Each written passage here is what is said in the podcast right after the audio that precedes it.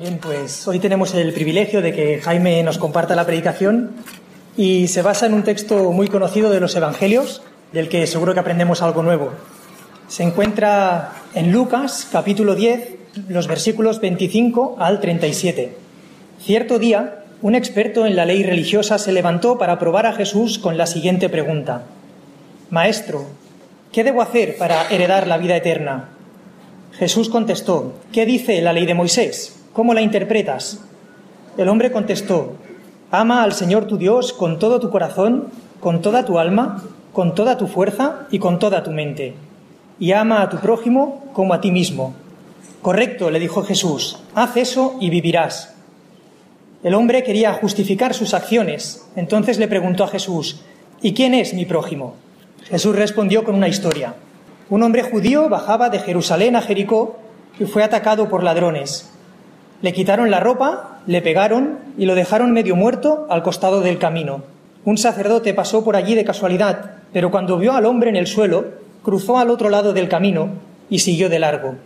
Un ayudante del templo pasó y lo vio allí tirado, pero también siguió de largo por el otro lado. Entonces pasó un samaritano despreciado y cuando vio al hombre, sintió compasión por él. Se le acercó y le alivió las heridas con vino y aceite de oliva y se las vendó. Luego subió al hombre en su propio burro y lo llevó hasta un alojamiento, donde cuidó de él. Al día siguiente le dio dos monedas de plata al encargado de la posada y le dijo, Cuida de este hombre. Si los gastos superan esta cantidad, te pagaré la diferencia la próxima vez que pase por aquí. Ahora bien, ¿cuál de los tres te parece que fue el prójimo del hombre atacado por los bandidos? preguntó Jesús. El hombre contestó, el que mostró compasión. Entonces Jesús le dijo, Así es Ahora ve y haz lo mismo. Muy buenos días. La última vez que traje la comunicación de la palabra, comentábamos que en los Evangelios vemos que Jesús utiliza varias formas de comunicación. Primero, la predicación. Segundo, la enseñanza. Y tercero, las conversaciones informales que mantenía con las personas y en las que mayormente pues contaba historias. Marcos vimos que es el evangelio que enfatiza y recoge más eh, la predicación de Jesús. Mateo es el evangelio que recoge más su enseñanza. Y luego el evangelio de Lucas es el que recoge el mayor número de conversaciones eh, que Jesús mantuvo con la gente cuando ni estaba predicando ni estaba enseñando. Y son las conversaciones informales que surgen de las incidencias cotidianas en las que todos participamos en nuestro ir y venir diario. Eh, Jesús toma el tiempo para contar historias a sus seguidores que les llevarán desde la cotidianidad de sus vidas a una participación activa en el reino de Dios. Y en aquella ocasión hice una introducción a diez capítulos que forman como un paréntesis en medio, en el centro del Evangelio de Lucas. Y es la sección de Lucas capítulo 9, versículo 51 hasta el 19, 44. Y en ella en esta sección, en este paréntesis, vemos esta clase de lenguaje informal que Jesús, bueno, entre Jesús y sus seguidores y también otras personas que encuentra mientras está de camino. Este paréntesis abarca lo que sucede después del tiempo inicial del ministerio de Jesús, de casi tres años, que está en la zona de Galilea, los primeros nueve capítulos de Lucas, y lo que sucede ya al final del Evangelio, cuando finalmente está en Jerusalén, donde será rechazado, entregado, crucificado y luego resucitado, que son los últimos cinco capítulos del Evangelio. Uno pensaría, bueno, estando tan cerca del final de su tiempo en la tierra, de su misión, aprovecharía este, este viaje, estos diez capítulos, ¿verdad?, para predicar más que nunca. Y curiosamente no lo hace cuenta historias.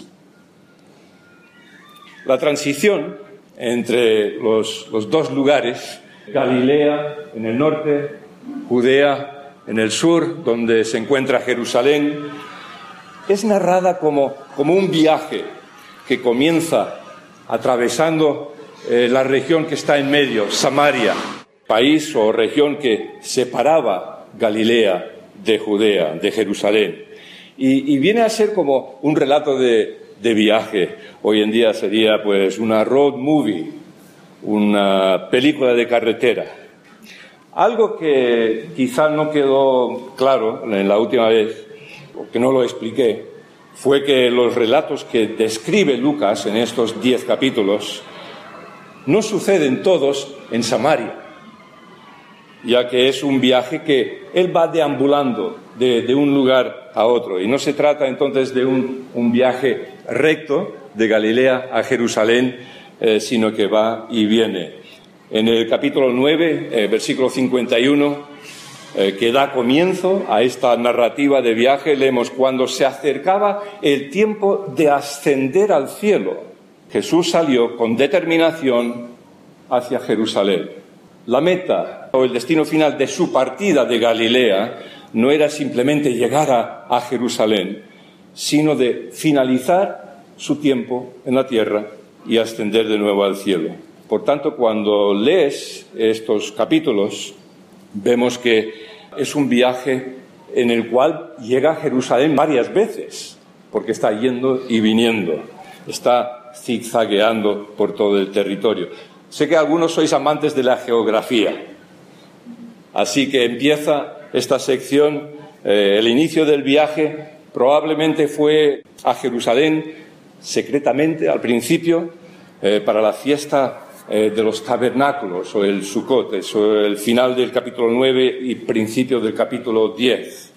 Después de estar en Jerusalén, probablemente se quedó visitando un tiempo en casa de sus amigos, Lázaro, María y Marta, que vivían en Betania, cerca de Jerusalén, porque en el 1038 leemos, durante el viaje a Jerusalén, Jesús y sus discípulos llegaron a cierta aldea donde una mujer llamada Marta los recibió en su casa. Luego se fue a la región de Perea, en capítulos 11 hasta el 13. Este era un, un territorio alargado, estrecho, al otro lado del, río Jordán, y era por aquí donde transitaban aquellas personas que querían ir de Galilea a Jerusalén sin atravesar Samaria. ¿Os acordáis, verdad? las complicaciones que había entre eh, los, samaritanos y los, y los judíos. Entonces, para evitar tener que pasar por Samaria, pues daban un rodeo más largo, obviamente, y pasaban por Perea. En Lucas 13, 31 leemos, en ese tiempo algunos fariseos le dijeron a Jesús, sal de aquí si quieres vivir. Herodes Antipas quiere matarte. Y debieron estar en Perea porque era territorio controlado o bajo el gobierno de Herodes Antipas. Luego él regresa a Jerusalén durante la fiesta de la dedicación, conocida como Hanukkah, los capítulos 13 y 14, y Hanukkah es cuando se conmemora la restauración del tiempo tras su profanación en el siglo II antes de Cristo. Y luego de aquí vuelve otra vez a la zona de Perea, capítulos 14 hasta el 17, y lo hace pasando por Jericó. Y esto es cuando él hace referencia a la sal que abundaría en esa región por su cercanía al Mar Muerto. Y es aquí cuando cuenta las historias sobre la oveja perdida, la moneda perdida, el hijo perdido, cosas que iremos comentando en otros mensajes. Luego, al escuchar que su amigo Lázaro está enfermo, regresa de nuevo a Judea. Sus discípulos le instan a, no ir a Jerusalén por el peligro que corre allí, así que va a Betania y allí resucita a su amigo que ha muerto. Y luego se retira con sus discípulos a Efraín, un pueblo a unos 30 kilómetros al norte de Jerusalén, y ahí está a solas, preparándose para su último y definitivo viaje a Jerusalén, para la Pascua, la entrada triunfal y luego la semana que conocemos como la Semana de la Pasión. Bueno, en otros mensajes iremos descubriendo algunas de las historias que se suceden en todo este deambular, que seguramente ocupó un periodo de tiempo de unos seis meses eh, de su vida y arranca cuando inicialmente pasan por Samaria. La vez anterior, en esta introducción que hice, vimos dos historias. En la primera, que está en los últimos versículos del capítulo 9 de Lucas, cuando apenas han iniciado su, su viaje por Samaria, vimos que se le acercan a Jesús tres personas diciendo que estaban dispuestas a seguirle y en cuanto Jesús les expone las condiciones de seguirle, ¿os acordáis qué pasó? Las tres personas dieron cada una una excusa diferente de por qué no le podían seguir en ese momento, que ya lo harían quizá más adelante, y ya no se supo más nada de, de esas personas. Y vimos la aplicación del relato, y es que no se sigue a Jesús según nuestras condiciones y a gusto nuestro, sino que le hemos de seguir según sus condiciones que Él pone. Y vaya manera de comenzar un viaje, ¿verdad? Tres seguidores en potencia y los tres abandonan antes de dar 20 pasos. Pero luego vimos a continuación en el capítulo 10 que esas tres personas son reemplazadas por un numeroso grupo que Jesús envió a predicar por muchos pueblos. Alguien después de la predicación me dice, oye, tú has dicho 72, pero no era, en mi Biblia pone 70. Bueno, es que según el manuscrito bíblico que se haya utilizado en según qué traducción, leemos que Jesús escogió y envió o bien a 70 o 72. Lo dividió en, en, dos en dos y lo enviaron a predicar. Tanto así eran 35 parejas o 36, ¿verdad? Estas personas regresaron de su misión tan contentas por los resultados que daban volteretas de regocijo. Estuvimos mirando la palabra agaillao, eh, que significa el estar tan contento que das volteretas. Y la misma palabra se utiliza en cuanto a Jesús dice que él se regocijó también en gran manera. Y comentamos que estuvimos viendo que eran dos maneras contrastadas de responder al llamamiento de seguir a Jesús. Una manera queriendo poner nuestras propias condiciones para seguirle. Y la otra escuchando y respondiendo activa y gozosamente a la invitación de seguirle. Y luego terminamos con la reflexión. Cuando Jesús nos dice, sígueme, ¿qué le vamos a responder? Bueno, este viaje de carretera comienza con un incidente que no llegamos a comentar la otra vez. Os pongo en situación. Algunos de los discípulos habían sido enviados por delante del resto del grupo para buscar alojamiento. Eran muchos, no sabemos cuánto, no eran solo Jesús y doce, eran los 70 o 72, más no sé cuántas personas más. Pero este, estos que fueron adelante para buscar alojamiento, fueron rechazados y se sintieron despreciados y ultrajados. Y cuando regresaron, informaron a Jesús que no habían podido conseguir alojamiento y que no eran bienvenidos en los pueblos de Samaria. Los hermanos Cebedeo, Santiago y Juan, ¿os acordáis cuál era su apodo? Los hijos del trueno, Boanerges, pues estos dos tenían un pronto muy pronto, ya me entendéis. Y enseguida cuando escucharon esa información se encolerizaron. Unos días antes de emprender este viaje habían visto a, a Jesús con Elías en el monte de la transfiguración y esa imagen les vino a la mente y pensaron, oye, ¿Por qué no recurrimos a la táctica que utilizó Elías en su día y mandamos, enviamos fuego del cielo para quemar a estos, a estos samaritanos que no nos han dado la bienvenida? Y Jesús les contesta rotundamente que como discípulos suyos su tarea no era la de destruir a los opositores, sino de traer salvación y la cosa es que, dos mil años después, siguen habiendo cristianos que se apuntan a las listas de los hermanos Cebedeo, llenos de celo no toleran lo que está mal e irrumpen con violencia en sus familias, en la iglesia, entre amigos, en la sociedad, y reaccionan con ímpetu y enseguida se lanzan a una cruzada. Todos hemos de aprender de la escuela de Jesús, la manera en que Él hablaba con los que encontraba en su viaje por Samaria y, por otros lugares. Jesús utiliza un lenguaje que invita a la participación, que escucha a la gente. No habla demasiado y deja espacio para el misterio, para las historias. Y luego, cuando hay que actuar con firmeza, lo hace con seguridad y lo hace con conocimiento de causa. El siguiente pasaje que, vemos en este recorrido es Lucas 10, 25 al 37, que nos ha leído Rubén. Es un texto archiconocido. Hemos escuchado que eh, se levanta para probar a Jesús con una pregunta, cierto intérprete de la ley de Moisés. Eh, hoy en día pues sería pues quizá un profesor de religión, un erudito bíblico, es una persona que vigila para que nadie cite eh, las escrituras para arrimarlas o para encaminarlas en, su dirección.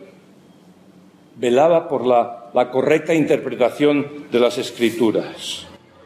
Ponerle a prueba no significa que su intención fuera atrapar o pillar a Jesús, sino más bien él quería comprobar la veracidad y la autenticidad de Jesús. Recordad que Jesús está en medio de, una multitud. Los 70 o los 72 que acaban de regresar, súper contentos por cómo eh, habían respondido a su predicación, personas de los pueblos donde habían ido, eh, mucha gente más seguramente. La gente es crédula y hay quien intenta engañarla especialmente a través de la religión, ¿verdad? Así que este intérprete de la ley, este guardián de la verdad, se pregunta, ¿es verdad todo esto que estoy viendo, que estoy escuchando? ¿O es un engaño? ¿Es un timo? Así que le hace una pregunta a Jesús a modo de examen para ver si es legítimo o no. Y le dice, oye, ¿qué debo hacer para heredar la, la vida eterna? Formula la pregunta en primera persona. Es como pedir un consejo. Eh, no es la primera vez que ha hecho la pregunta, la habrá hecho cientos de veces, sino miles, a, otros estudiantes de teología, eh, a muchas personas. Jesús le contesta con otra pregunta. ¿Qué dice la ley de Moisés? ¿Cómo la interpretas? Eh, ya no es un examen por parte del intérprete de la ley. Ahora Jesús lo ha convertido en un diálogo se ha iniciado una relación de iguales. El primero ha preguntado, Jesús pregunta. Y el erudito da la respuesta conocida y esperada. Amar a Dios y amar al prójimo. Y Jesús le contesta, muy bien, haz eso y vivirás. El examinador se ha convertido en examinado, a prueba. Los dos se reconocen competentes para enseñar los caminos de Dios. Pero el intérprete de la ley entonces le hace otra pregunta. Eh, ¿Y cómo definirías prójimo? Lucas, que es médico, eh, una persona acostumbrada a analizar a las personas, dice que eh, pregunta esto queriendo justificarse o justificar sus acciones. Busca una fisura ¿Verdad que cuando nos sentimos criticados o analizados eh, por otra persona, pues pasamos a la defensiva, ¿verdad? Este intérprete era competente en su profesión, conoce la Torá, obra bien, piensa bien. Entonces, ¿de qué, ¿de qué se quiere justificar? Es el guardián de la verdad bíblica. Quiere ver si Jesús es competente para enseñar y guiar a unos discípulos. Había muchos rabinos con sus escuelas de discípulos. Él hace una primera pregunta y se ve sorprendido al ser también interrogado. Así que intenta recuperar el control de la conversación y pregunta, vale, ¿quién es mi prójimo? Es que le saldrá mejor la jugada preguntar por el prójimo desconocido que pedir una definición de Dios. Eso ya sería mucho más complicado. Así que en medio de un camino de Samaria, Jesús le cuenta una historia a un profesional religioso judío. No están solos, hay mogollón de gente, igual no cabrían aquí. Los 72 que habían regresado, otros judíos yendo de camino de Galilea en el norte a, a Jerusalén en el sur, otros samaritanos, no sabemos cuánta gente había. Pero hay tres cosas que podemos destacar de la historia. Primero, Jesús la cuenta a un hombre que los demás en la multitud reconocerían como una buena persona, un buen judío. Segundo, el protagonista es una persona que los buenos judíos considerarían un samaritano malo, una persona despreciable. Y tercero, la historia sucede en el camino que va de Jerusalén a Jericó, no en el camino donde ellos están más al norte. La historia sucede en territorio judío. Tres ingredientes de la historia. Un buen erudito judío, un buen camino judío y un samaritano malo. En la historia, Jesús cuenta que el samaritano está recorriendo aquel camino de 27 kilómetros que separan Jerusalén de Jericó con un desnivel de más de mil metros. Si habéis estado siguiendo la Tour de France, habéis visto algunos desniveles parecidos o más. Y mientras va por ese camino, es asaltado por ladrones, dejado medio muerto. Pasa un sacerdote, qué bien, le ayudará, pero no, pasa de largo. Luego pasa un levita, uno dedicado al servicio del, te del templo, y lo mismo, pasa de largo. Fijaros las personas que Jesús ha puesto en la historia. Son dos personas que conocerían el doble mandamiento que el intérprete le acaba de recitar a Jesús. O sea, los tres conocen las escrituras. El intérprete de la ley que habla con Jesús, el sacerdote y el levita que aparecen en la historia. Estas personas son las encargadas de asegurar que la palabra de Dios, la ley de Moisés, fuese guardada por el pueblo, por los seguidores de Dios. Pero luego aparece quién? Un samaritano, uno que despreciado por los demás y atiende al judío malherido. Le desinfecta, le aplica aceite, le venda, le lleva al mesón en su burro y paga su alojamiento. Un samaritano, la persona mala, entre comillas, en el, en el pensamiento judío, ama a su prójimo judío. Una historia sencilla, contada mientras están andando de Galilea camino a Jerusalén, pasando por Samaria. Toda la conversación gira alrededor de preguntas. La del intérprete, maestro, ¿qué debo hacer para heredar la vida eterna? La de Jesús, ¿vale? ¿Qué dice la ley de Dios? ¿Cómo la interpretas? Y ahora, una última pregunta de Jesús. ¿Qué piensas? ¿Cuál de los tres te parece que fue el prójimo del hombre atacado por los bandidos? Y ahora es el, el intérprete de la ley, el guardián de la palabra, quien contesta y dice, el que mostró compasión, el que mostró compasión. Y desde aquel día la pregunta que resuena en todas partes es, ¿seré yo un prójimo? En todo ese relato retumba una palabra no pronunciada, un verbo en imperativo, ama. Amor, como sustantivo, es una palabra demasiado compleja. ¿Cómo? A ver, definir amor. En las escrituras, amor, sustantivo, se transforma en verbo. No es solo Dios es amor, sino de tal manera amó Dios. ¿A quién? ti y a mí. De tal manera amó Dios, verbo. En el momento en que el sustantivo amor pasa a ser verbo, ya no hay que analizarlo, no hay que discutirlo. Y cuando es imperativo, se hace realidad en la obediencia. Y con eso Jesús pronuncia las últimas palabras imperativas de la historia. Ve y haz. Así es. Ahora ve y haz lo mismo. Y ahí acaba la historia. Ya no hay más preguntas, no hay más respuestas, ya no hay que usar la, religión como manera de desatendernos de las personas que están o que forman parte de nuestras vidas. Hemos de ser obedientes seguidores de Jesús. Hemos de ser prójimos a cada persona en nuestro camino particular, que cada uno estamos andando de, Galilea a Jerusalén en las palabras de Jesús que escuchamos el domingo pasado. Vosotros sois mis amigos si hacéis lo que yo os mando. Si alguno me ama, guardará mi palabra.